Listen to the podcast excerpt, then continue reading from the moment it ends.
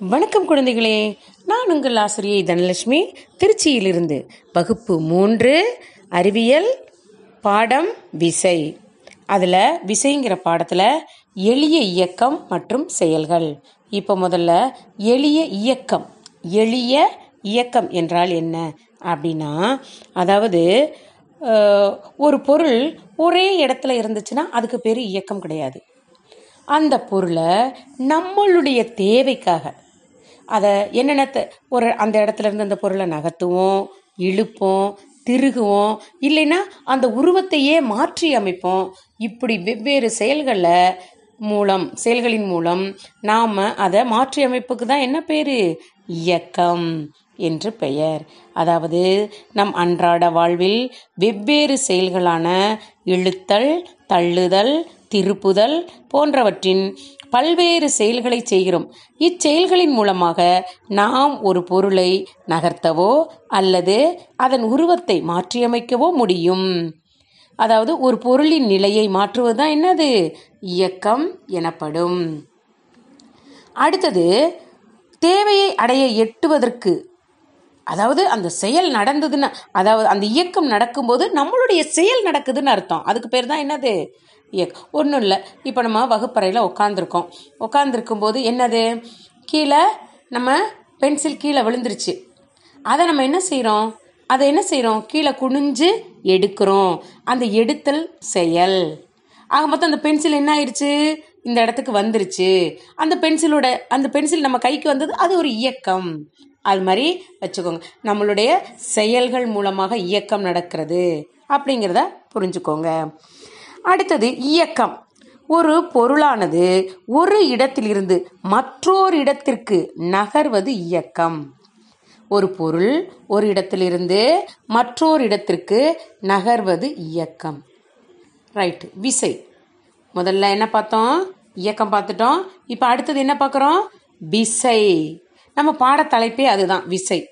இதுக்கு என்ன அர்த்தம்னா ஒரு பொருளின் இயக்கத்தை மாற்றவோ அல்லது நகரும் பொருளை நிறுத்தவோ அல்லது அப்பொருளின் உருவத்தை மாற்றியமைக்கவோ செய்யக்கூடிய தள்ளுவது இழுக்குவது இந்த செயல்களுக்கு தான் என்ன பேரு?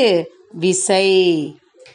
விசையானது இரண்டு அல்லது அதற்கு மேற்பட்ட பொருள்களுக்கு இடையே செயல்படுகிறது. விசை இல்லாமல் எந்த பொருளையும் நகர்த்த முடியாது. இப்போ என்ன பார்த்தோம்? இயக்கம் பார்த்துட்டோம். அடுத்தது விசை பார்த்துட்டோம். அடுத்தது தள்ளுதல். இப்போ நம்ம பார்த்தோம் இல்லையா? விசைக்கு என்னென்ன பண்ணணுன்றத பார்த்தோம். இழுத்தல் தள்ளுதல் இந்த போன்ற செயல்களுக்கு செயல்களை செய்கிறதுக்கு தான் விசை தேவைப்படுது அப்படிங்கிறத பார்த்தோம் இல்லையா? இப்போ அதில் தள்ளுதல். தள்ளுதல் அப்படின்னா என்னன்னா ஒரு பொருள் நகரும் திசையிலேயே விசை செயல்பட்டால் அது தள்ளுதல் எனப்படும். ஒரு பொருள் நகரும் திசையிலேயே விசை செயல்பட்டால் அதுக்கு பேர் என்னது? தள்ளுதல். உதாரணம் ஏதாவது சொல்லுங்க பார்ப்போம் ஒரு தள்ளு வண்டி கடைக்காரர் என்ன பண்ணியிருப்பார் தள்ளிக்கிட்டே போவார். இதெல்லாம் வந்து என்னதான் தள்ளுதல். அடுத்தது இன்னொன்று என்ன இருக்குன்னா இழுத்தல்.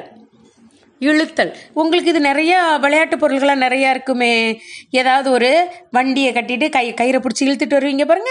அந்த செயலுக்கு தான் என்ன பேர்? இழுத்தல். அப்புறம் சூட்கேஸ் எல்லாம் அப்படியே நல்ல கீழே சக்கரமெல்லாம் வச்சு போகும்போது என்ன பண்ணிட்டு போவாங்க? இழுத்துக்கிட்டே போவாங்க. இதெல்லாம் வந்து இழுத்தல். என்னென்ன பார்த்தோம் இப்போ? சொல்லுங்க பார்ப்போம் என்னது? விசை இயக்கம் அப்புறம் தள்ளுதல் இழுத்தல். போன்றவைகளை பார்த்தோம். அடுத்தது உங்கள் பாடப்பகுதியில் ஒன்று இருக்குது ஒருத்தர் வண்டியை இழுத்துக்கிட்டு போகிறாரு அது வந்து அடுத்தது வந்து அந்த ஒரு சேர் போட்டு எல்லாம் ஒரே இடத்துல இருக்குது.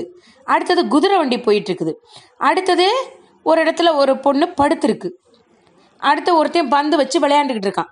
எதுக்கு இதெல்லாம் கொடுக்குறாங்க அப்படின்னா இயக்கம் எந்தெந்த இடத்துல இருக்குது? தள்ளுவண்டி தள்ளும்போது இயக்கம் நடக்குது. அந்த சேர்லாம் சும்மா போட்டிருக்கும் போது இயக்கம் இருக்கா? இல்லை. அடுத்தது பாருங்க ஒரு குதிரை வண்டி ஓடுது. இயக்கம் இருக்கா? இருக்கு. பெட்டில் படுத்திருக்கும் போது இயக்கம் இல்லை. அடுத்தது பால் எரியும் போது என்ன இருக்குது? இயக்கம் இருக்கிறது. இப்போ வந்து ஒன்று சொல்லுவேன். நீங்கள் அதை வந்து இழுத்தலா தள்ளுதலான்னு சொல்லணும். மிதிவண்டி இயக்குதல் என்ன வரும்? மிதிவண்டியை இயக்குவது. தள்ளுதல். மேசையை நம்மளை நோக்கி இழுக்கிறது கேட்டால் பெரு? அதான் சொல்லிட்டேன் இழுத்தல். நாற்காலியை இழுத்தல் இழுத்தல் தான்.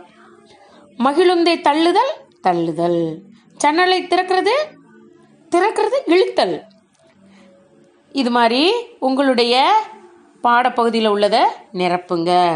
இப்போ என்னென்ன பாடம் பார்த்தோம்? அப்படிங்கிறத அப்படியே கொஞ்சம் அப்படி ஞாபகம் வச்சுட்டு வாங்க. என்னென்ன பார்த்தோம்? விசை பார்த்தோம். அடுத்தது இயக்கம். அடுத்தது தள்ளுதல். அப்புறம் இழுத்தல். விசையை செலுத்தும் போது என்ன நடக்குது? விசை செலுத்தும் போது என்ன? ஒரு பொருள் ஒரு இடத்துல இருந்து இன்னொரு இடத்துக்கு நகருது.